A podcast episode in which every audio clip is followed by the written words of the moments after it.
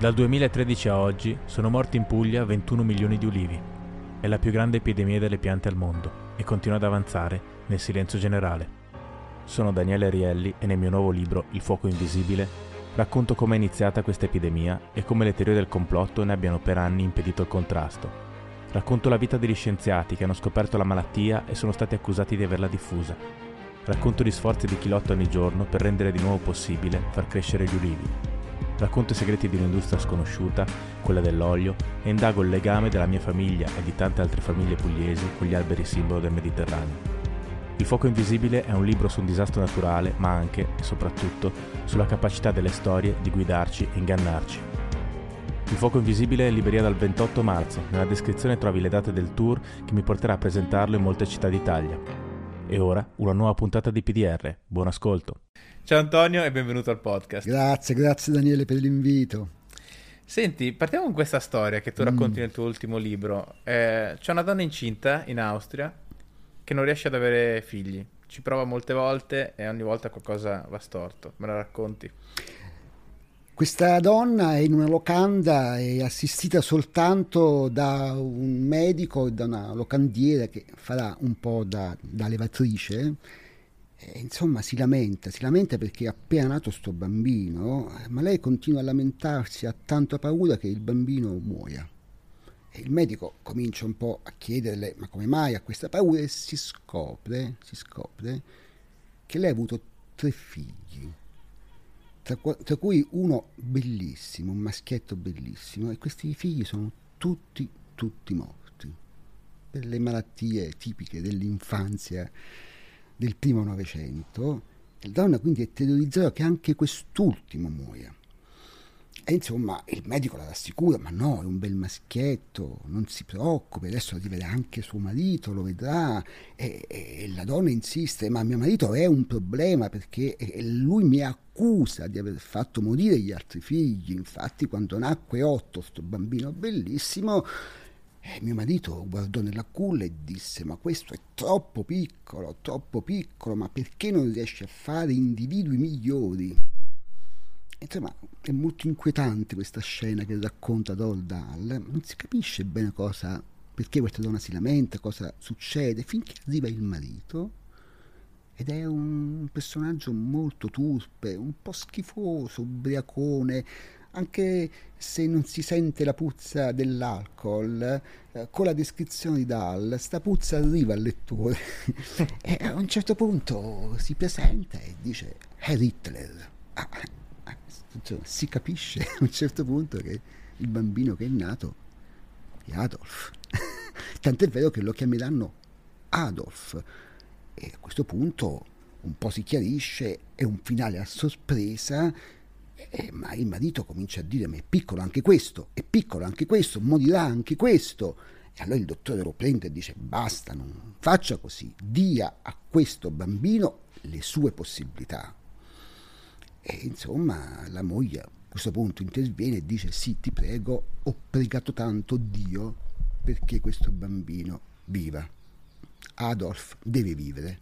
Il racconto finisce così. I racconti di Roald Dahl ed è la vera storia di Hitler. La cosa paradossale che mette in evidenza Roald Dahl è appunto ma perché Dio ha dato la possibilità a Adolf, il più orribile di tutti, di vivere e ha fatto invece morire gli altri tre bambini, tra cui due, due bambine. che cosa c'è in questa cosa che non funziona? Beh, insomma, è il concetto un po' del libero arbitrio, cioè Dio dov'era quando appunto è nato Hitler, perché non l'ha fatto morire eh, e ha fatto vivere gli altri, che magari potevano essere persone certo. migliori. No? Ecco. E poi c'era anche il conflitto, diciamo, fra il legittimo desiderio della madre di certo. che il bambino sopravvivesse sì. e quello che poi sarebbe successo dopo che lei non poteva saperlo. Esatto, esatto. Dio avrebbe dovuto saperlo però. Dio, quindi qual è il problema? È che è possibile immaginare un Dio onnipotente e un male indipendente? E qua i teologi della scuola medievale sono molto sforzati perché in realtà il conflitto esiste hanno cercato di salvare il libero arbitrio con la responsabilità eccetera eccetera però insomma il, il dubbio resta resta sempre. Comunque diciamo che da questa storia a sorpresa voleva appunto chiamare in causa Dio stesso, perché la sorpresa non è ah, questo Hitler, quella può essere una barzelletta, la sorpresa è che la mamma ha pregato Dio affinché vivesse ed è l'unico bambino tra i quattro avuti che è sopravvissuto. Quindi insomma si mette in scena il concetto del libero arbitrio perché se Dio è onnisciente e onnipotente noi non siamo liberi. Però certo. porca miseria, se non lo è, in quel momento nasce Hitler e quindi diventa un serio problema. Sì, diciamo che quello che ne esce da questa storia alla fine è un, un universo, probabilmente la lettura che, che ne farei io, eh, però appunto la, questa storia è così affascinante proprio perché offre più letture, e, però la lettura che ne farei io è che viviamo in un universo che appunto non conosce Uh, un, um, un, demiurgo eh, che lo regola secondo appunto morale o secondo una progettualità positiva. Siamo abbandonati al, uh, al caso e il caso può essere anche tremendamente duro come, come in questo caso. E, um, tu hai scritto un libro uh, sul, sul pessimismo partendo da Pascal e poi lo trovate nella descrizione ehm, il link per, per arrivare al libro per acquistarlo. E perché questa scelta così controtendenza? Ti, ti racconto sì. questa piccola storia che non è assolutamente paragonabile né per portata né per bellezza ma con quella che hai appena raccontato, ma diciamo rende un po' l'idea sull'argomento. Qualche anno fa andai a fare una lezione, mi chiamarono all'Università di Milano e feci questo, questo intervento di un'ora e mezza eh, che risultò molto molto pessimista rispetto diciamo al, al, panorama contemporaneo, non solo diciamo a livello culturale ma in generale sull'epoca, tant'è che vidi questi ragazzi un po' scossi. E poi tornando in treno a Roma pensai però probabilmente esagerato e, e, e, la cosa mi faceva anche un po' specie perché mm. ai miei tempi invece quando facevo l'università, sembrano mille anni fa, ma diciamo quando facevo l'università mm. io cioè, il pessimismo non, non, destava scandalo, no? era diciamo una forma mm. abbastanza accettata dalla riflessione. E invece notavo che in una 10-15 anni era cambiato molto il panorama e all'improvviso essere pessimisti era negativo. Però di recente sono stato uh, ospite a diciamo, un'azienda media dove c'era uno di, di, quei ragazzi, di quegli studenti che è diventato insomma, uno dei dirigenti lì lavora, è un'azienda molto giovane e invece si ricordava di quella lezione con favore cioè nel senso se la ricordava come una, una cosa bella anche nel suo pessimismo, quindi eh, questo mi ha un po' rincuorato. Però è un dato di fatto che il pessimismo oggi è fuori moda. Come la vedi tu?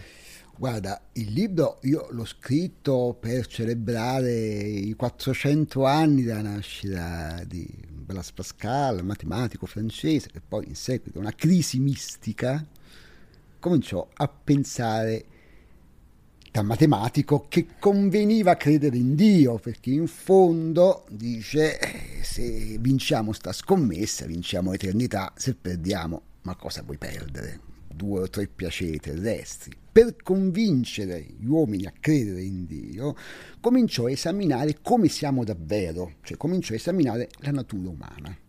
E scoprì che questa natura umana non era così gloriosa e nobile come la raccontiamo, ma insomma era una natura abbastanza fragile, eh, bisognosa di affetto, di conservazione di protezione. E dunque, ancora una volta, Dio è il nostro faro a cui conviene tendere.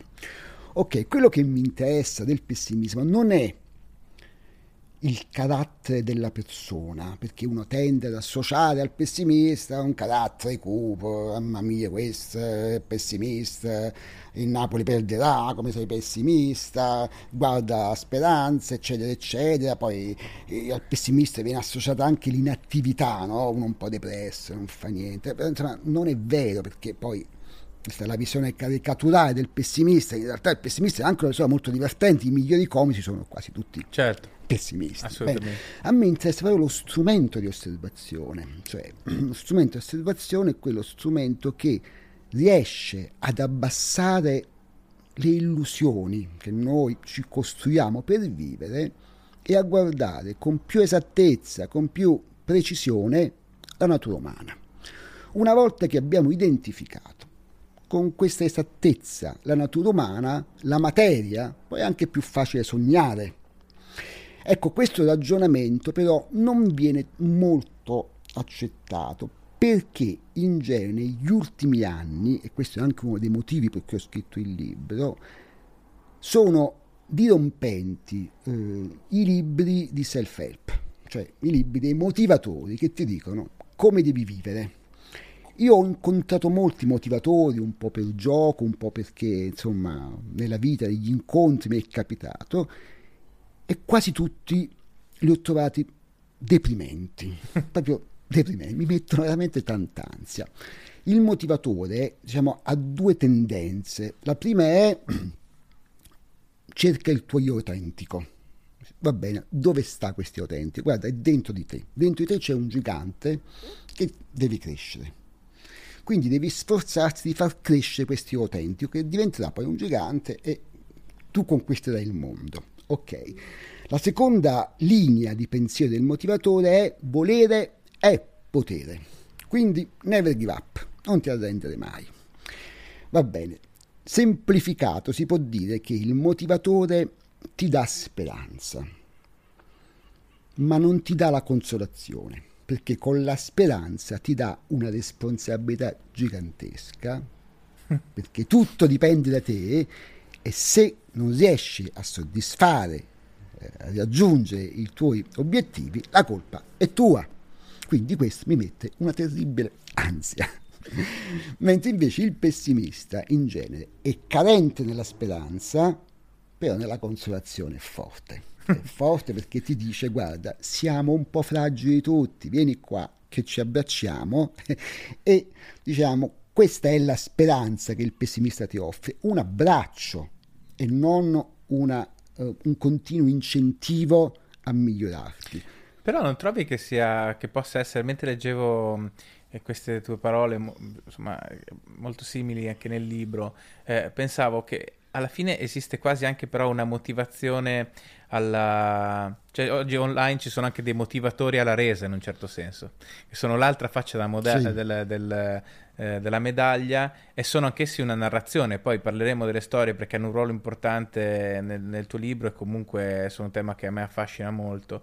E, ehm, mh, e quindi c'è diciamo un conto al pessimismo su base filosofica articolata eh, come quello insomma, di cui parli tu, con tantissimi esempi che afferiscono alla nostra eh, cultura classica o anche più recente. E, è un conto però anche eh, diciamo questa retorica invece della, del dell'errore, va bene tutto, eh, eccetera. Sì, sì, ma sono due facce della stessa medaglia in un certo senso. No? Ma entrambi però tendono a darti una speranza e a dire che tu puoi eh, ottenere quello che vuoi, nonostante i Rolling Stones abbiano fatto una canzone meravigliosa in proposito che non sempre per avere quello, quello che vuoi.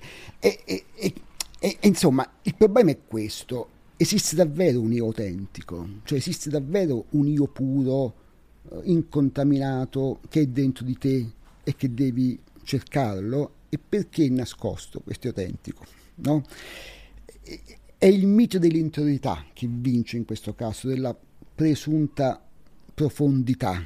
Sì. Diciamo che, guarda, io sono puro e, e come l'acqua di sorgente. Purtroppo ci sono delle scorie che mi hanno, mi hanno, mi hanno, mi hanno intasato la sorgente. Io devo liberarmi da queste scorie, ecco che esce il getto purissimo, altissima, levissima e certo. purissima. Ecco, non, non, è così perché non c'è nessuna fonte autentica. Il nostro cervello, ormai neuroscienze su questo ci hanno dato eh, molte indicazioni, mm, non ha un io profondo, è, è, è piatto.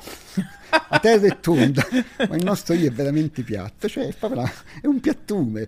Ha degli alti e bassi, delle aperture e delle chiusure ma non c'è nessun pozzo in cui si nasconde qualcosa.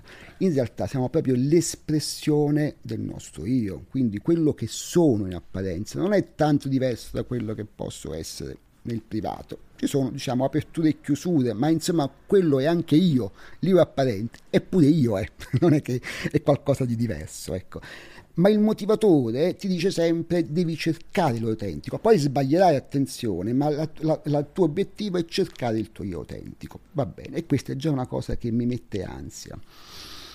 Ti dico alcune cose che mi hanno poi fatto ridere e fatto pensare al pessimismo. Insomma, una volta ho incontrato una persona che era stata depresso, un mio amico depresso. Sapete com'è la depressione? Una cosa molto brutta e ti cala proprio un siparo sugli occhi, no? Cioè tu vedi proprio che le persone hanno proprio un siparo sugli Certo. occhi. È, è molto brutto. Anche chiuse in se stesse, no? Una delle, se una delle prime cose proprio Guarda, sì. non vedi più gli altri. Esatto, esatto, e proprio senti questa cosa di chiusura e di allontanamento. Questa persona ha detto guarda, va tutto molto bene, adesso sono veramente, veramente migliorato, sono proprio guarito. Eh. Ehm, pensa che mi sveglio ogni giorno alle 5 di mattina, alla faccia, e vado a correre. Ogni giorno mi faccio questi 20-30 minuti di corsa, perché fa bene correre. Corro da solo, eh, perché la città è vuota, non c'è nessuno, corro da solo, però insomma penso, penso alle cose che poi dovrò fare. Poi arrivo a casa e parlo, parlo con mia figlia. Ah, si sveglia presto tuo figlio? No, no, dorme. Ah, quindi continuo a parlare. Quindi da solo, parlo da solo anche con mia figlia, ma fai molto importante parlare con mia figlia, così colà. Poi faccio la prima call alle sette e mezza, metto la prima call alle sette e mezza, non c'è nessuno, ma io sto lì, parlo. E ha cominciato una serie di, diciamo, eh, ehm, descrizioni del suo protocollo di vita tutte improntate al punto all'ottimismo, alla, alla, alla creatività, alla disciplina, eccetera. E io ogni volta che ne aggiungevo un altro, vedevo il sipario davanti agli occhi, cioè era ancora depresso. Se l'avessi ammesso che stava a pezzi, no? Io avrei voluto dire, guarda, ho capito, abbracciamoci, cioè, ho capito, stai male, abbracciamoci. Invece, pur di non ammettere che stava depresso, diceva quelle cose da protocollo che per me erano come un rasoio che lui avesse ingoiato e che lo stavano facendo a pezzi dall'interno, capito? Ecco, si vedeva ancora il suo dolore e il sipario abbassato. Però non, lo- non ci penserà più. Probabilmente il suo terapista aveva detto fai delle cose, ogni- cambia le abitudini ogni mattina e migliorerai.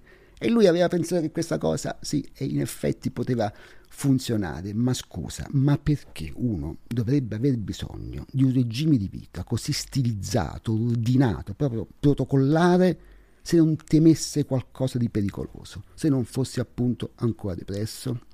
Ecco, questa sensazione io non sono riuscito a comunicargliela perché lui era molto ottimista, ci credeva davvero e io per paura di rompere un equilibrio, di apparire antipatico, ho detto beh, tanti auguri così, ma non l'ho abbracciato. Mhm. E questa è una cosa, per esempio, che mi ha fatto pensare, no? L'altra cosa che mi è successa eh, ultimamente è una, appunto, mm, degli incontri con le persone che dicono never give up, cioè non ti arrendere mai. E mi sembrano delle potentissime macchine da guerra che ti calpestano pur di raggiungere Certo. l'obiettivo. Cioè, fermati un momento, pensa che è successo. No, io never give up, non mi devo mai arrendere. Perché? Perché ho visto un tutorial dove c'è un pugile che sta mm, soccombendo ai colpi dell'avversario, ma insomma poi si riprende e vince. Ecco, quello si chiama bias del sopravvissuto. Cioè io ce l'ho fatta in questo modo, ma non è detto che tu usando la mia stessa tecnica riesca a farcela e soprattutto chi pensa che volere è potere non ha letto mai Joyce, cioè non ha letto mai dell'uomo perso in una città che cammina mentre i fantasmi della vita lo sballottano di qua e di là, cioè crede di essere davvero padrone del suo destino e del suo percorso. Se ci pensi, le- tutte le grandi città sono alla fine abitate dai fantasmi di chi ce l'ha fatta in un certo senso, e- e- e- ma la grande maggior parte, Non il grande numero delle persone non ce la fatta, fa, viene certo. totalmente dimenticata e, e vengono Ma certo, raccontate una, ma una certo. piccola selezione di storie. E qui per- appunto è sulla selezione il, il- il- il problema, perché tra le altre cose che fanno vedere i motivatori sono i discorsi motivazionali che l'allenatore ha fatto prima del secondo tempo, no? Sì.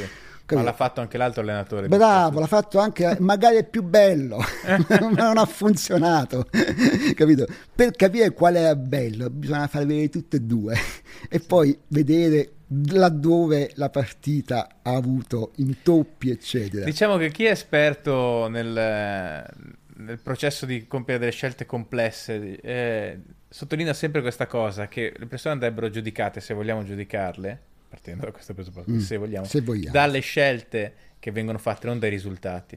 Perché uno può fare una scelta pessima e che aveva il 10% di chance di, di ottenere un ottimo risultato e, e, il 10% non è zero. Esatto, e questo è. Cioè, chi governa le nostre vite non siamo soltanto noi. Certo, abbiamo un ambito di responsabilità, mica lo voglio togliere, o un ambito di influenza, certo che ce l'abbiamo, ma chi governa le nostre vite sono il tempo e il caos. Questo è. Sono due divinità io sono ateo, ma insomma l'unica divinità a cui tento sono il tempo e il caos. È il tempo che ti cambia il corpo. E cambiando il corpo cambia i desideri, cambiano le ambizioni, cambia la forza, cambia l'energia. e poi c'è il caos. Ti ritrovi in un percorso che non hai previsto e devi fare delle scelte che non ci avevi neanche pensato prima. A percorso effettuato lo rileggi e riscrivi il percorso dimenticando quello che è veramente fatto o prendendo delle svolte che conviene prendere perché il racconto così è migliore.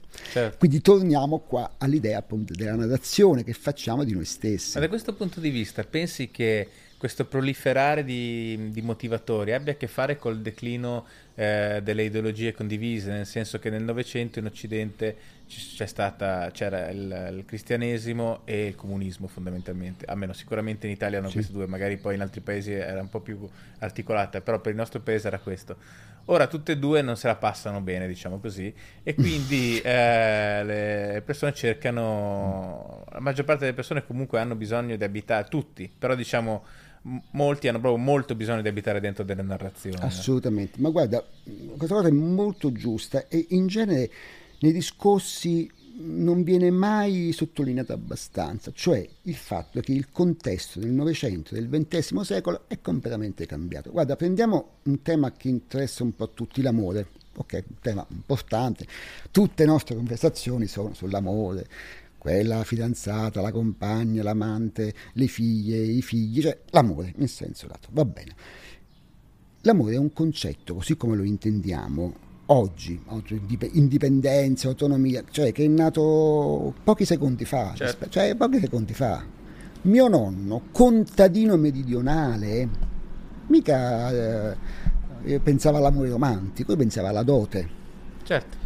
Cioè è un contadino meridionale che ha sposato mia nonna perché i suoi genitori hanno pensato che unendo le loro doti la coppia potesse vivere una vita migliore. Certo. L'ha pensato mio nonno, il bisnonno, il tesavolo e così via fino all'inizio dei tempi probabilmente. Ok, questa, questa eh, dinamica dell'amore è stata completamente dimenticata quando è arrivato il romanticismo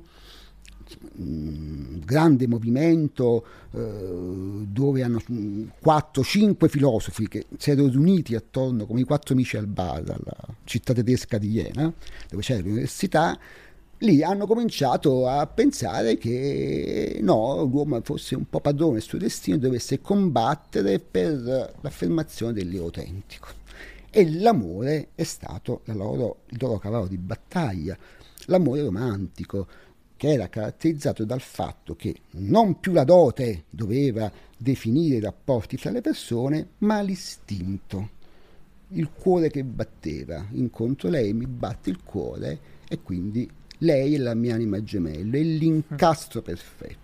Sì, e poi è una corrente culturale che nasce con la diffusione di un surplus materiale, diciamo, nel momento in cui la società diventa più ricca, certo. le abitudini tipicamente eh, nobiliari o patrizie eh, si, si, estendono alla, eh, al resto della popolazione. È, questo è, questo è. Quindi mio nonno adesso, se fosse vivo, probabilmente penserebbe anche lui di essere una persona indipendente, artefice destino, non penserebbe più, non ho soldi, eh, devo trovare un modo per portare la mia genia avanti e quindi mi scelgo uno con una buona dote.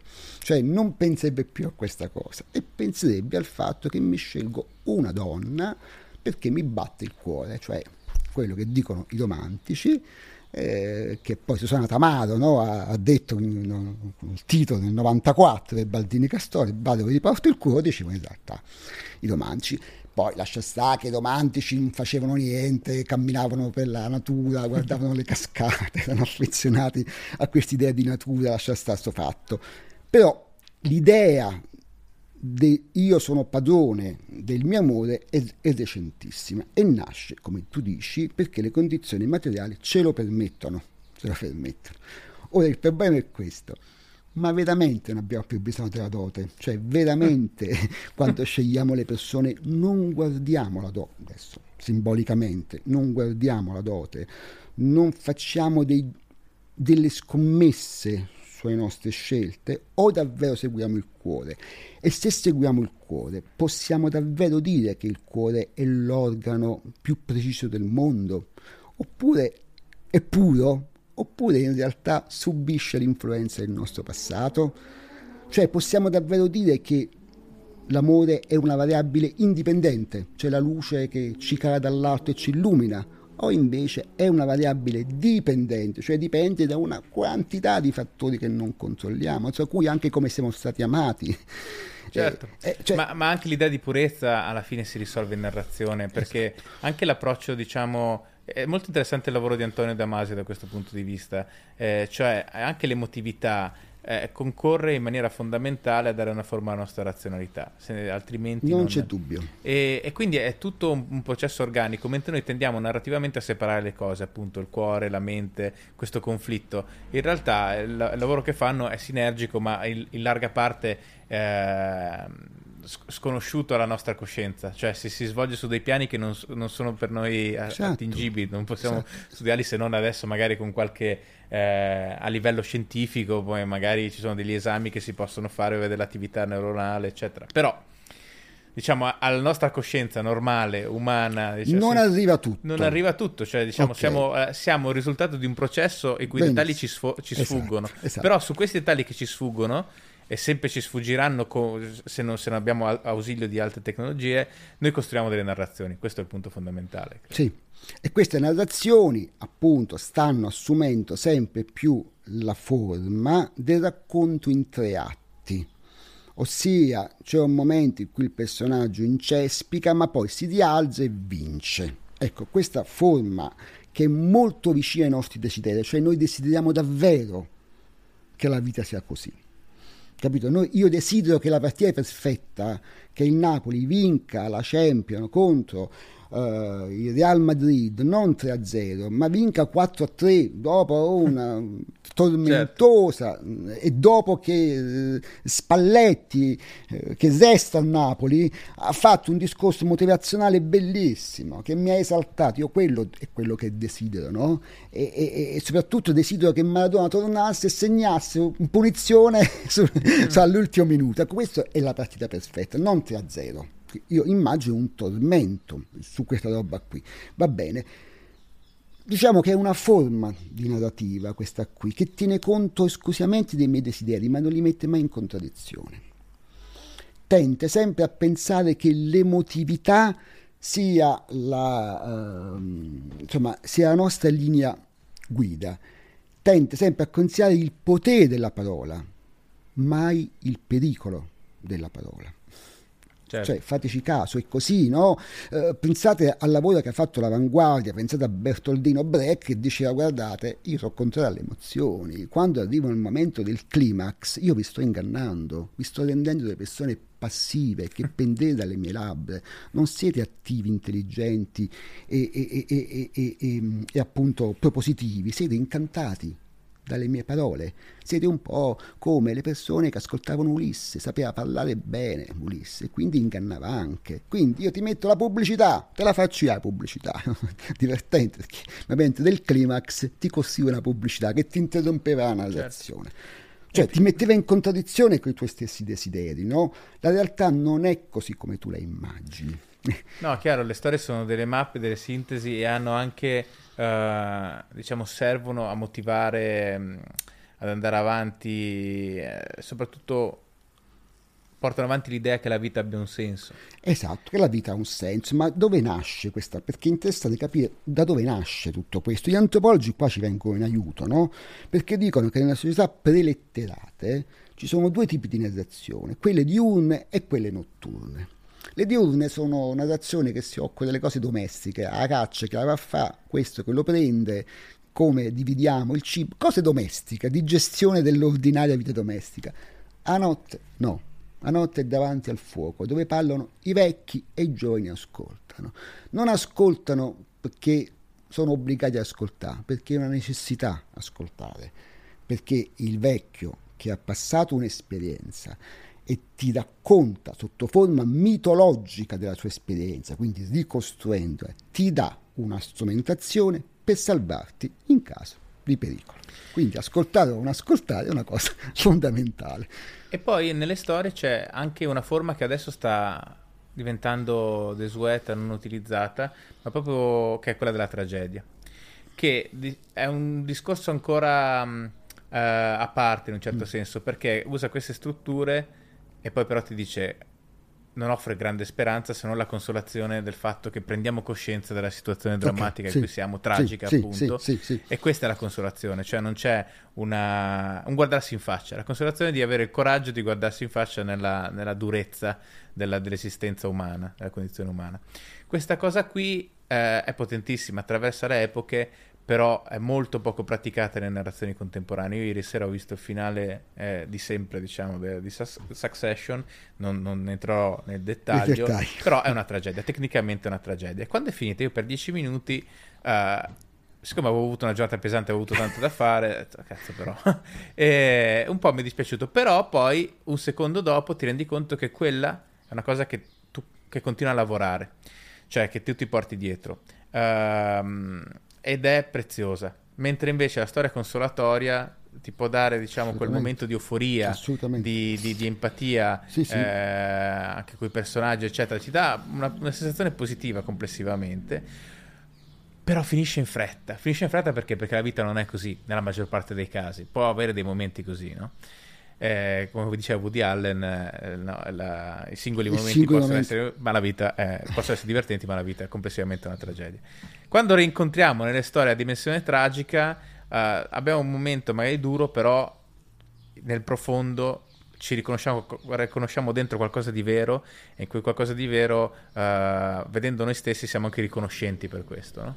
Però la tragedia, un po' come il pessimismo, sono due forme sempre certo, meno praticate. Certo, magari e puoi anche notare dal fatto che in genere gli ottimisti sono quelli che si arrabbiano più facilmente. Cioè, vai nel traffico, stai con una persona ottimista e a un certo punto resti bloccato nel traffico e questo si arrabbia. Ma perché ti arrabbi?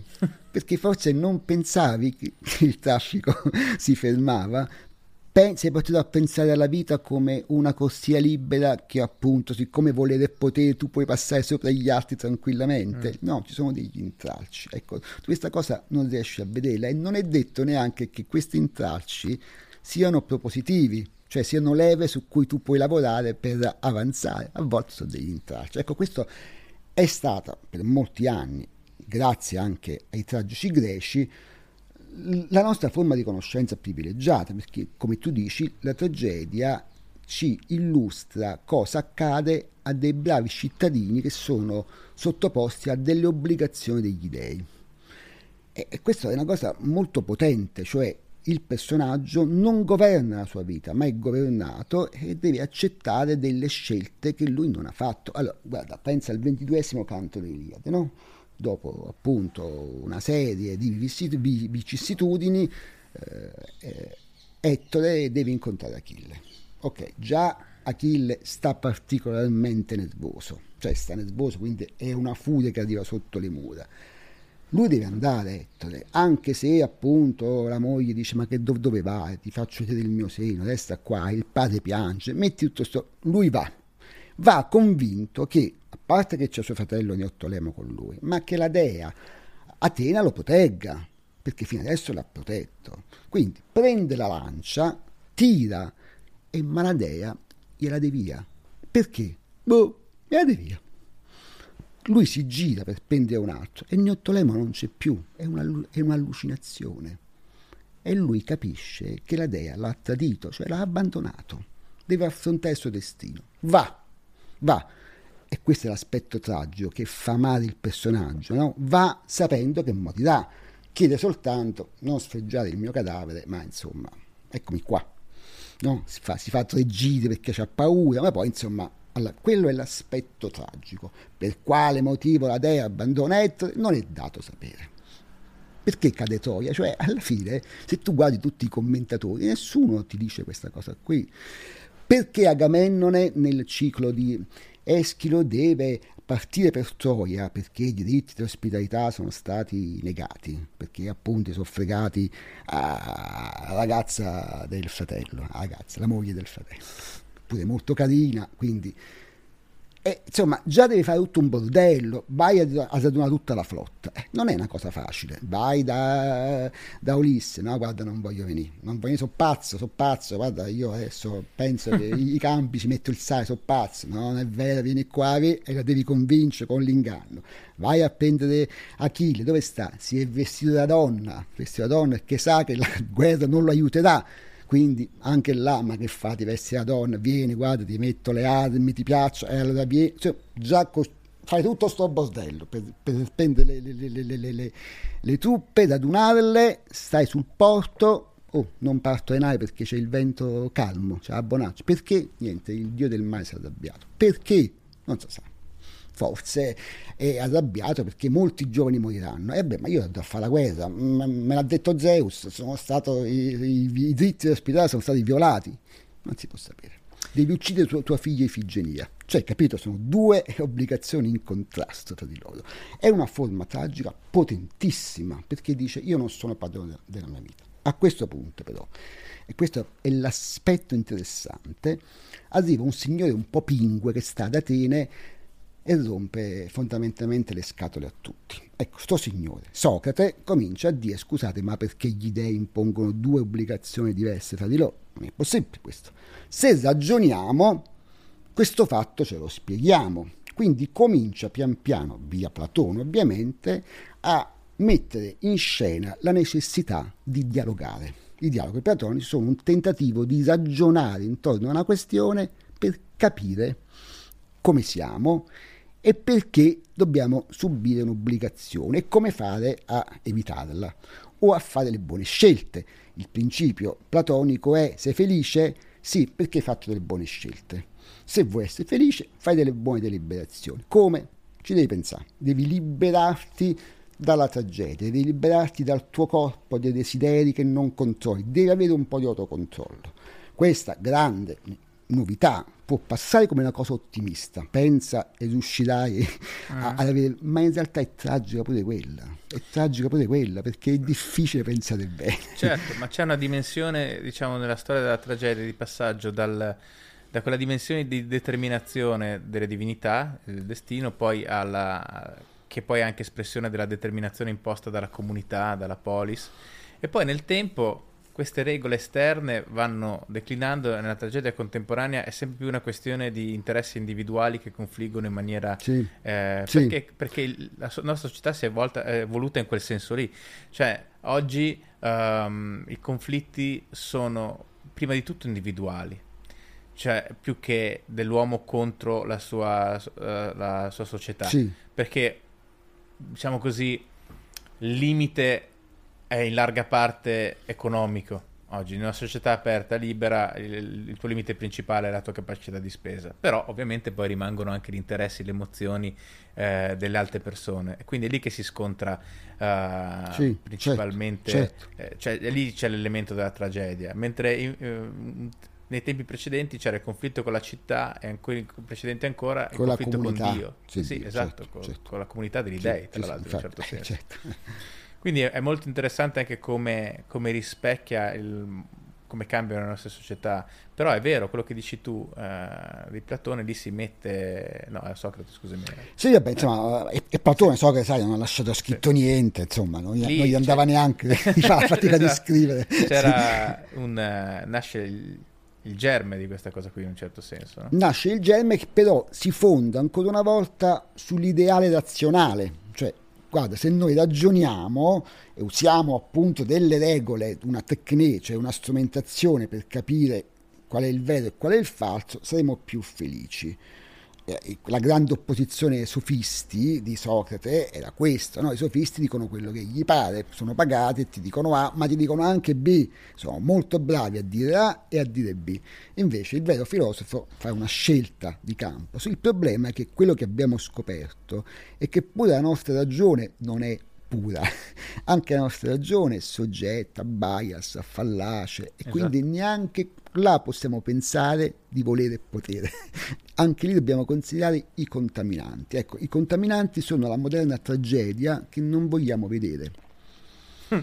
Sai, mi viene in mente, uh, è un paragone um, prosaico e minimo rispetto a, a, quello che stiamo dicendo, però pensa anche com'era internet alla... Ai suoi albori, no? c'era questa idea molto utopica eh che certo, avrebbe certo. risolto tutti i, i problemi certo. e che diciamo, la libera circolazione delle informazioni avrebbe realizzato sì. finalmente l'ideale certo. democratico, certo. eccetera. È aumentato il caos sulla scacchiera in certo. realtà.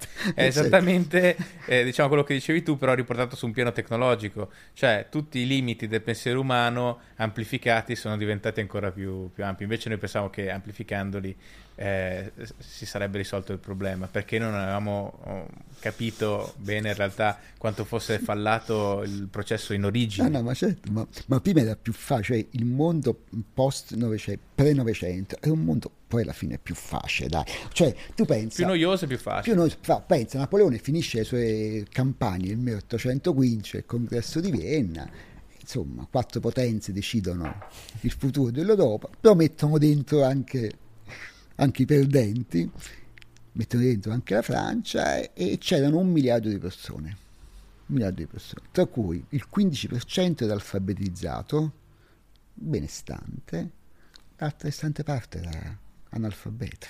Certo. Era, mio no, era quello di mio nonno. E mio nonno era, eh, eh certo, quello è, è analfabeta.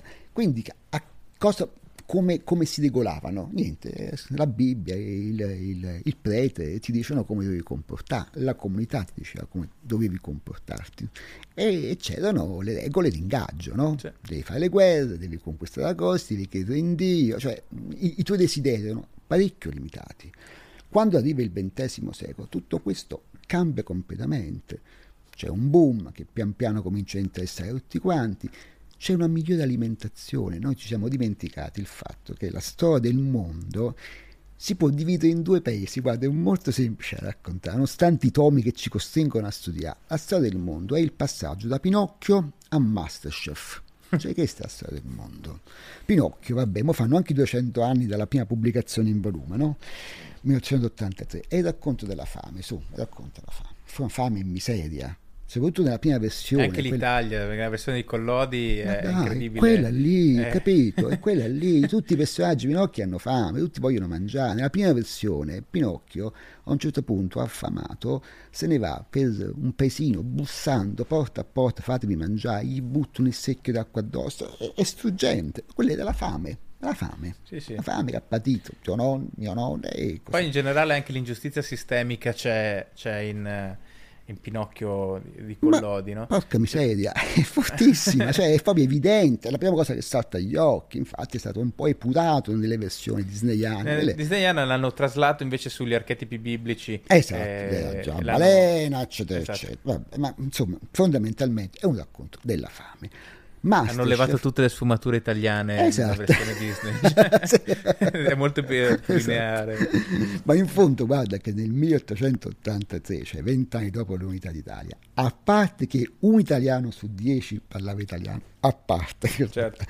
la eh, mortalità infantile era uno su tre, uno su cinque e l'aspettativa di vita è di 35 anni. Cioè ti rendi conto? Se tu vai a, al Neolitico, quando abbiamo domesticato il grano, l'aspettativa di vita è di 35 anni perché la mortalità infantile è 1 su 3, 1 su 5, cioè non è cambiato niente. Pinocchio dura quasi 10.000 anni e comincia a cambiare, ma guarda l'altro ieri, l'altro ieri, perché nel 1900 a Napoli, in alcuni quartieri che io conosco bene, vengo da là, Adenella, Sanità, eh, i quartieri spagnoli, la mortalità infantile era ancora uno su 5 e l'aspettativa di vita di 35 anni. E nelle, la- nelle langhe, no? sì, delle langhe d'Oero, ma fanno i buffoni, vengono no? delle Chateau, il Barone, eh, erano le tese della, della Maluda erano quelle tede che Fenoglio descriveva, dove moriva certo. un bambino, vabbè, si piangeva e se ne faceva un altro, perché appunto i bambini morivano educati. Pensa che mia nonna, che è di Sant'Agra dei Goti, mi portava a fare sto giro nel paese, ero piccolo, avevo due anni, e mi ricordo sempre sta Madonna eh, sul cui volto le vecchierelle del paese disegnavano delle lacrime.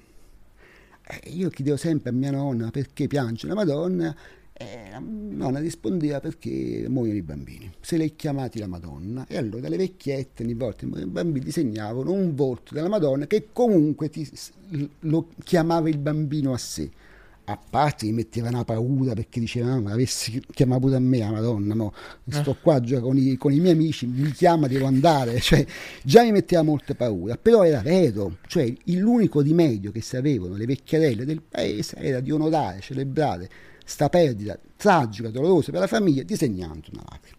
Nel Novecento i bambini hanno smesso di morire. La mortalità infantile adesso è quasi zero è alta in 12 paesi dell'Africa subsahariana dove le condizioni sono ancora dure, in Afghanistan, eh, in alcune zone dell'Asia ancora alta, ma l'aspettativa di vita dappertutto è 80 anni, noi siamo 83 anni. Sì, infatti eh, ha contribuito in maniera fondamentale la diminuzione o la riduzione quasi totale della mortalità infantile ad alzare l'età media, perché in realtà diciamo ottantenni cioè, erano rari, ma esistevano in tutti i momenti della storia. Poteva succedere. Certo. Quello che veramente distruggeva l'età media era la morte dei, dei bambini. Si abbassava, no? Quindi, eh, d'altra parte, adesso invece è, è quasi zero. Quindi, eh, tutti quanti di più arriviamo a quell'età lì.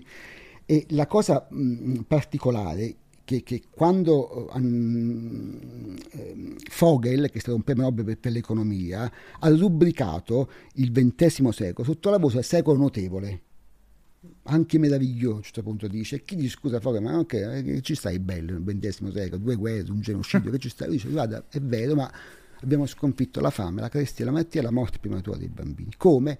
Abbiamo mangiato meglio. Siamo entrati nel mondo di Masterchef. Dunque il nostro apparato immunitario si è rafforzato e le malattie tipiche della fame sono venute meno.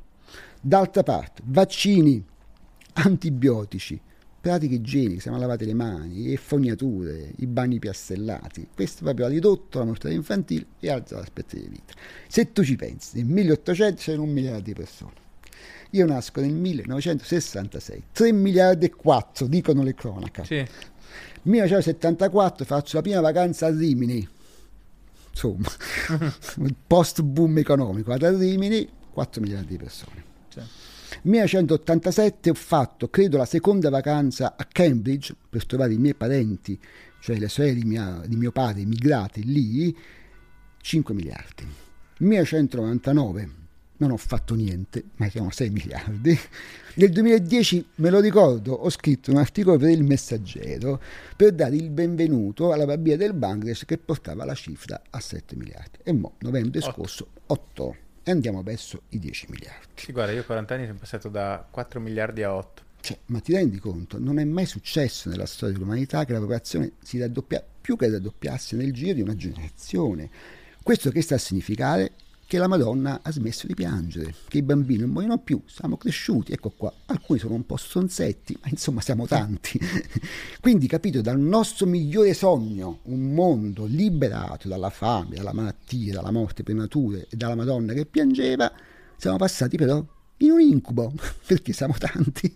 E questo, vedi, è l'aspetto del conflitto che nessuno nota più, perché nel dibattito ecologista o c'è l'una cosa, l'uomo è cattivo, o non ti preoccupare, tutto buono. No, qua le due cose vanno certo. insieme, cioè certo. i nostri sogni possono creare anche degli incubi e siccome c'è un incubo dobbiamo lavorare per migliorare lo scenario. No, ma infatti è una possibilità che tu esplori anche nel tuo libro, l'idea che nasca un movimento culturale fondamentalmente anti-uomo, cioè diciamo che porti avanti l'idea che l'uomo, l'uomo come malattia della terra e quindi la cosa auspicabile sì. sia la non riproduzione e quindi l'estinzione. Sì. E effettivamente tu dici oggi questa cosa non è molto popolare ma potrebbe diventare, io sono d'accordo con te, io vedo i, mm. i semi culturali di questa cosa, potrebbe diventare effettivamente uh, una, spesso le nuove generazioni. Diciamo. Sì, gli antinatalisti si chiamano, sì. cioè persone convinte che l'uomo sia proprio il problema del pianeta dunque non può essere la soluzione, meglio non riprodursi più, fermarsi, godersi quello che c'è, ma andare via lentamente,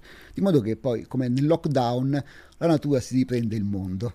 Noi non ci saremo come cantavano uh-huh. i nomadi, ma meglio così. Questo è il pensiero degli antinatalisti. Io non è che sia tanto d'accordo su questo pensiero, uh-huh. però vedo che è un pensiero prepotente e non va neanche sottovalutato perché ha delle cose interessanti secondo me. Beh, l'Occidente è antinatalista di fatto, poi dopo Bravo. lo, E- lo e- diventerà anche a livello di sovrastruttura culturale Eh. esplicito, no? Probabilmente. Certo, perché noi quanto facciamo? Noi siamo a 1.3 se non sbaglio, il numero di, di- di figli per donna, siamo al di sotto della soglia di sostituzione, che mi sembra 1.7, di sotto della quale non si può più recuperare, noi siamo 1.3 addio.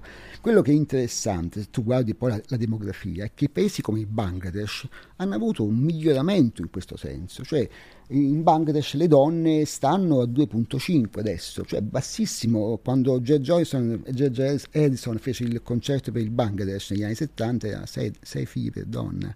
Perché? Perché è arrivata la lavatrice anche là. Certo. Sì, capito? Arrivando alla lavatrice viene fuori anche il tempo libero per le donne, cioè non devono fare come mia nonna che facevo bucata a mia nonna tre No, giorni ma, alla chiaro, ma infatti nel- nel- nell'evoluzione della condizione della donna il ruolo delle tecnologie domestiche è sempre È ampiamente sottovalutato. no? esatto, ma invece Perché è è, ovvio che ha avuto un peso, diciamo, anche l'agire politico, ma la lavatrice, la lavastoviglie... È quello, eh, hai capito? Dopo, le, dopo le decisioni politiche diciamo, mettono il timbro su una cosa che però è già cominciata e fanno anche una redazione, ma questa cosa è cominciata prima, è cominciata con delle scoperte di cui nessuno sapeva niente. Certo. Comunque la cosa interessante è chi oggi fa più figli sono quel miliardo di persone ancora molto povere. La FAO dice sono 720, 740 milioni, che insomma sono veramente tanto pochi, che fanno più figli, e però di questi figli, anche perché la vaccinazione, cioè la strumentazione basica, arrivata anche lì, eh, ne muoiono soltanto due, non quattro. Quindi è chiaro che nel 2010 si arriveranno a 10 miliardi, 2050 si arriverà a 10 miliardi. Adesso pensa a questo fatto eh, qua.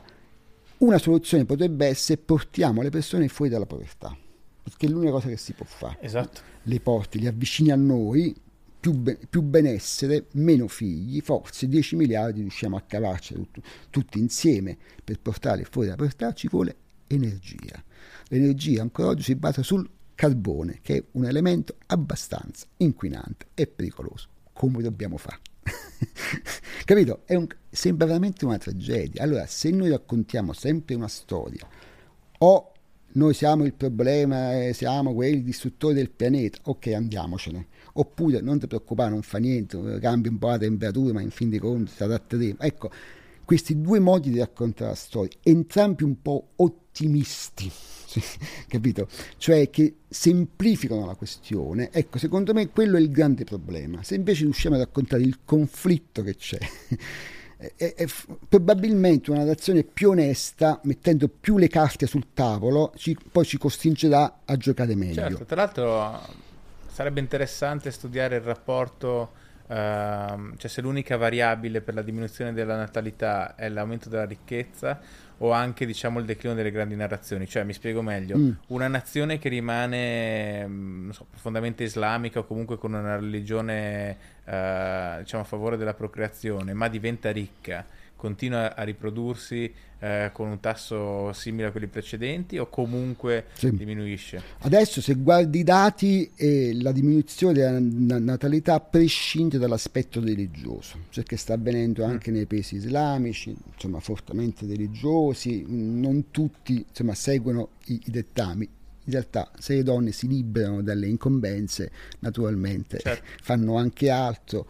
Insomma, adesso dai, chi oggi in un paese industrializzato benestante direbbe la stessa cosa che diceva una mia vecchia zia di 90 anni, che diceva, la zia contadina diceva ho donato il mio utero a Mussolini, e diceva così. cioè chi lo direbbe più? Ecco, secondo me saranno sempre meno le donne che donano l'utero a qualcuno o qualcosa e dunque il tasso di benessere potrebbe insomma aiutare. Poi sai, i demografi dicono ma dopo un certo ehm, tasso di benessere si ricomincia a far figli, quindi ma devi diventare molto ricco. Berlusconi Ah, è ne fa interessante. 5 No, no, è vero. però io no io ne ho Eh, fatti certo, due certo. capito perché appunto Sì, poi non è detto che comunque per tutte le donne debba essere un sacrificio avere figli, ci- cioè può anche essere una cosa che a una donna piacerà fare. assolutamente Però assolutamente detto questo, eh, sì, beh, è chiaro che probabilmente nella curva patrimoniale, quando non ti dà nessun effetto negativo sulla tua libertà, eh, fatto di fare figli perché non ti cambia niente da, perché hai molti soldi, Sì. allora anche nelle società occidentali forse si fanno molti figli. Sì, certo, però capito, va considerato il fatto che saremo 10 miliardi, di Certo. cui sempre meno bambini, sempre più adulti, va considerato il fatto che l'aspettativa di vita non arriverà a 120 anni, come dicono alcuni futurologi, ma Mm. insomma, forse 90 anni ci si arriva. Poi bisogna capire se aggiungiamo vita agli anni o anni alla vita, io penso più la certo. seconda opzione. Però anche lì, magari hai 80 anni e ti vivi la quinta giovinezza, magari a 80 anni decido di comprarmi un Harley Davidson, me ne vado per Trastevere sgasando, capito? Perché voglio fare il buffoncello, 80 anni, eh, non sono un inquinatore, cioè che facciamo? Hai capito? Cioè il problema sussiste, cioè che faremo nel futuro? Cioè appunto se andiamo in giro con la moto, eh, eh, siamo propensi a dire anche a 80 anni volere e potere o ci adatteremo in altro modo? Ecco questo secondo me nessuno lo sa ancora. Senti, parlavi appunto dell'emancipazione dalla natura anche a livello di cibo di agricoltura e, mm, e citi il, mm, il poema di Gilgamesh, se non sbaglio, Sì, che è bello. molto interessante. Io devo dire, l'avevo sentito nominare, co- conoscevo la sua esistenza, ma non l'avevo mai letto nella sua interezza ed è una storia eff- effettivamente affascinante che proprio ruota attorno Perché a parla di cose dilemma. della natura, perché alla fine il dilemma che noi viviamo è la natura, no? Tutte le cose naturali sono buone, diciamo nella, nella- nella banalizzazione è così, ma in realtà noi crediamo nella natura perché crediamo nel mito che ci hanno insegnato, cioè la natura è il paradiso terrestre, da cui ci hanno cacciati e da cui abbiamo tornate. Quindi alla fine è una narrazione ottimista, se tu cerchi la natura e la trovi sarai immortale. Questo è, e noi vogliamo vivere, questo è il problema nostro, nessuno pensa di essere mortale. In Gilgamesh invece avviene una cosa molto particolare. Tieni conto che è un poema sumero scritto, inciso su delle tavolette di argilla 2300 anni fa, insomma, molto prima di Omero. Bene, insomma, il protagonista era appunto un, un- un- un selvaggio, Enkidu si chiama, viene sedotto da una ragazza bella e giovane eh, la quale gli dice tu vivi nella natura, certo, tu stai eh, tra le fiere e i leoni e i leoni e le bestie parlano con te, ma perché non vieni a conoscere la città? Perché la città, c'è gente che non usa i muscoli nella testa e lui in realtà va nella città e si rende conto appunto che la donna ha ragione, che questa città è meravigliosa e che le persone sono tutte quante intelligenti, che si lavora per la comunità e c'è un re che si chiama Gilgamesh che è un classico intellettuale. A questo punto i due diventano molto amici e sono l'uno la- lo specchio dell'altro. L'uno è intellettuale, l'altro è ancora un po' selvaggio. Decido di fare delle avventure insieme di andare a prendere un cedo del Libano meraviglioso e di abbatterlo e di costruire il tempio per gli dei. Ma gli dei io lo impedisco, guarda, non lo fare, sono alberi sacri, c'è anche un guardiano che, che li difende, un gigante, niente, io meno il gigante, lo uccido, taglio i cedri e sono contento e me ne torno. Ma qui i dei, adirati, fanno morire Enkidu, il re Gilgamesh, è sconvolto e cerca di imitare a questo punto e, e, e, Enkidu, cioè vuoi diventare anche lui selvaggio, convinto che il ritorno alla natura lo renda immortale, quindi cerca un uomo che si dica sia sopravvissuto al diluvio e questo uomo abbia il segreto dell'immortalità. Tanto fa che riesce a trovare quest'uomo e quest'uomo gli dice la verità, no no, non ce l'ho il segreto, sono mortale. Quindi la scoperta che la natura è la morte, non è l'immortalità, tutto il contrario, è la morte. Cosa può fare? Torno in città, costruisco una bella città, perché in quella città ci devono vivere gli uomini e devono viverci bene, e quello è il modo per essere immortali. Le nostre opere possono servire agli altri. Capito? È tutto il contrario al nostro mito di fondazione che dice hai peccato, vuoi tornare, segui il protocollo e vedi che il giardino è a tua disposizione. Qui invece è ho peccato, bene, e sai cos'è? Ho scoperto che sono pure mortale. Quindi una cosa che posso fare è costruire un mondo migliore. Questa è una bella storia, secondo me. Naturalmente c'è sempre il problema dell'energia necessaria per costruire un mondo migliore, ma va bene, Certo. insomma, un problema alla volta. Senti, ma tu che ti autodefinisci un ateo meridionale, Sì. volevo sapere questo, secondo te nella tua visione eh, del mondo eh, influisce e se sì quanto il tuo essere meridionale? No, abbastanza, influisce sulla narrazione, perché la narrazione che ho imparato, in realtà è una narrazione provinciale, cioè la narrazione provinciale è basata su continue digressioni, cosa che stiamo facendo anche adesso, cioè non segue mai una linea retta, dritta cioè non c'è lo step che bisogna fare per raggiungere l'obiettivo, è un fiume, e sono un sacco di rigagni. No? Mia nonna, per esempio, se nazione quando andava al mercato incontrava la comare, la comare raccontava una storia, la quale raccontava un'altra storia, insomma, finché questa storia si completava passava tutta la giornata. Io avevo perso, però è interessante. In perché... questo senso la Roma è molto provinciale. Eh certo, il, il bellezza è che quando uno ti racconta, come dire, la digressione, tu ti cominci a fare anche tu una tua storia, non segui più quella persona, ma ti fai una tua storia e quindi le narrazioni diventano complessive e intersecate. Quindi in questo senso, diciamo, la mia un po' antipatia verso il modello eh, dominante, i tre atti, fai questi step, cinque regole, raggiunge l'obiettivo, deriva anche dalla complessità dei racconti e dagli intrecci dei racconti che ho, che ho ascoltato. In questo può darsi che ci sia stata un'influenza. Eh. Sì, ad esempio tro- prova a trovare i tre atti nella dolce vita. Eh, dove stanno, sì. Sono però... Cioè, volendo, sì, volendo nei raccontini però, singoli, capito, ci, po- ci possono però, essere, ma non è quello il senso. Esatto, cioè, o meglio, lì è la capacità, avevano la capacità i, i grandi maestri, diciamo, di, di prendere queste strutture e torcere, deformarle senza annullarle, ma facendo emergere, diciamo, sì, quello certo. che se tu quella gabbia la stringi troppo sparisce. Esatto, no? è bello, poesia, è bello, il poetico, il, il, pensiero laterale in un certo certo. senso, l'evocazione non didascalica. Certo, certo. Dove stanno i, i teatri in Tarkovsky? Dove stanno? Cioè, sono difficili, sono completamente sbilanciati, no? Però, insomma, la, il tasso di poesia è altissimo. Senti, a un certo punto è, tu, ateo meridionale, mm. finisci ad abbracciare un cedro. Eh, quello mi è capitato davvero nella foresta amazzonica perché il potere delle storie. no, mi avevano detto un sacco di cose su questa foresta, su questo cielo. Cioè, io poi viaggio pochissimo, cioè solo per lavoro. Mi chiamano e vado, quindi mi chiamate. Quindi molto in realtà. Molto. molto, ma insomma cerco di limitare il mio viaggio tre, guarda, proprio massimo quattro giorni. Quindi anche in Perù ho fatto quattro giorni quattro giorni e poi mi hanno fermato a Fiumicino pensando che io fossi uno spacciatore, cioè lei è andato a comprare una cosa e è tornato, non è possibile andare a Lima, eh. andare a Machu Picchu in quattro giorni e l'ho fatto invece. Comunque insomma immagina foresta amazzonica, mi avevano detto appunto che c'era un ceto magico che insomma ti consolava, l'affezione, mamma mia siamo fino a qua a sentire queste storie che io razionale, occidentale e invece quando calò il buio ma siccome non c'erano lampioni, era così buio, ma un buio così pessimo, mi venne quasi un attacco di panico. Cioè un buio così non l'avevo mai visto e andai a abbracciare il cedo e setti meglio, eh? Setti meglio. cioè, il santone del posto aveva ragione, se lo abbracciavi il cedo stavi meglio. Quindi ho capito che il potere delle narrazioni è enorme e dà questo effetto placebo da cui non possiamo prescindere. Certo, certo.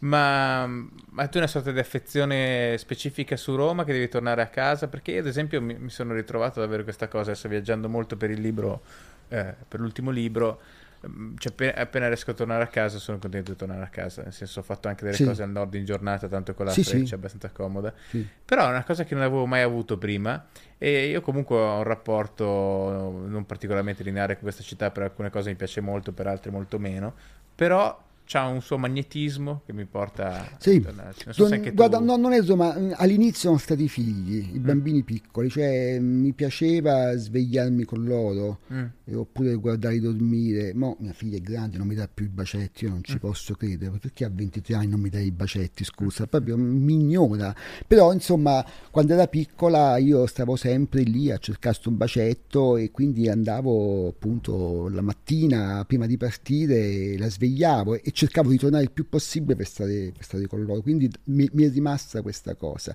Si è trasformata davvero in un'abitudine perché poi soffro, io, io poi sono insonne, capito? Quindi appunto, altro che svegliarsi, io mi sveglio sempre alle quattro e mezza, cinque di mattina e come diceva Soran, scopri la grande verità se sei insonne, cioè che la vita è possibile solo se è discontinua. non è vero che poi cogli dell'attimo Perché certo. questo è un altro, è, è un altro, un, un altro racconto fallace, capito? scrivere aforismi. Sì, sì, sì. cioè se tu, cogli la, se tu cogli l'attimo vuol dire che puoi vivere in maniera continua sempre, non è vero, l'insonnia te lo insegna, te lo insegna perché vivi continuamente e, e, e stai male, senti l'angoscia, capito? Quindi mi sveglio alle 5 di mattina in un albergo, non posso fare colazione fino alle 7, che, mm. che faccio, capito? Che lì, e niente, lì ho esperienze di premorte, cioè quelle sono esperienze vicino alla morte, senti l'angoscia senti l'angoscia e l'inutilità del tutto e capisci, come diceva Zapf, filosofo norvegese, perché la coscienza, in presenza di un'angoscia così forte, inventa dei surrogati per proteggere dall'angoscia. No? Il discorso di Zapf è molto semplice, l'ho espresso in questo libro, L'ultimo messia degli anni 30, sono 10 pa- 15 pagine, molto semplice. Lui dice, in fondo senti questa angoscia e l'angoscia non ha senso tu, anche il primo uomo l'ha sentita. Quando ha girato gli occhi al cielo ha detto, ma io questo fa qua? Cioè l'avrà sentita. E questa cosa è stata dirompente, lacerante, non è possibile vivere con questa angoscia e dunque la coscienza si è inventata degli escamotage, no? sono, sono, quattro secondo Zapf, sono tutti molto riconoscibili. Il primo è l'ancoraggio, in fondo va bene, sono angosciato, però c'è la mia famiglia, i miei figli, mia moglie, la compagna, insomma, quindi mi ancoro a qualcosa che poi può essere la pace, la casa, la pace, la famiglia, no? la morale, il sovranismo, insomma, ti ancori. La seconda è vabbè ma posso distrarmi, in fondo il Napoli ha vinto lo scudetto, ma a me che me ne importa. Oppure, oppure isolo questi cattivissimi pensieri, come dire, vabbè, ma lascia che li, dico, li esprima Leopardi, capite? Il buon Giacomo, lascia, lascia a lui, tu, tu isola questi pensieri malvagi, lasciali stare. E l'ultimo, che secondo me è un, è un, è un escamotato sensato e vabbè sublima tutto dai trasforma questa angoscia in dolore. In fondo l'angoscia non può essere gestibile e non può essere anche comunicabile. Il dolore sì il dolore attraverso una buona narrazione lo puoi comunicare. Quindi questi quattro movimenti secondo Zapf hanno inventato la nostra coscienza il nostro modo di stare al, mo- al mondo. E hanno dei pro e dei contro. I pro è che ci fanno vivere, i contro è che ci illudono con delle storie che stiamo vivendo veramente. Qual è il tuo preferito? È il quarto, il quarto, il quarto. Senza dubbio. Anche se devo dire che poi il quarto riassume bene tutti gli altri tre. Sai che c'è una teoria che dice che alla fine la coscienza è un errore dell'evoluzione? Sì, certo, certo. È sempre Zapf che lo sostiene in questo famoso saggio di appunto 15 pagine, dice il più madornale errore è stata la coscienza. Perché ci ha donato le... l'ottimismo, ci ha donato. eh, sento un argomento un po' prodomo tua. allora, senti Antonio, ti ringrazio. Il libro è questo, L'altra scommessa sottotitolo Pascal indagine sul pessimismo e insomma in tutte le librerie adesso. Grazie a te grazie a tutti. c'è il link qua sotto. C'è il link famoso nelle descrizioni il famoso link esatto. io ancora non ho imparato come si mette il link in descrizione. Ancora non ho capito dove sta la descrizione ma, ma mi fai un corso accelerato ah, su, dopo... beh vabbè dipende da dove stai se stai guardando su YouTube eh, sotto diciamo il titolo eh, puoi okay. ampliare ed escono tutti i link. Questo per e... la mia formazione tecnologica è molto molto invece se lo stai ascoltando su Spotify, Apple Podcast, eccetera, c'è proprio, è subito sotto la descrizione di cosa c'è nell'episodio. Non, non, è difficile. Va bene, grazie ancora. È stato un piacere, grazie. Ciao, ciao, ciao. Grazie di aver ascoltato anche questa puntata di PDR. Nella descrizione dell'episodio trovi link a Odio, alla nuova edizione di Lascia stare la gallina e a tutti i miei libri, così come a quelli degli ospiti del podcast. Sempre nella descrizione trovi anche il link per iscriverti alla mia newsletter, per rimanere aggiornato sulle novità riguardanti il mio lavoro, libri, articoli, reportage, incontri pubblici. Ricordati infine di iscriverti al podcast sulle piattaforme da cui lo stai sentendo per non perderti le prossime puntate. Alla prossima!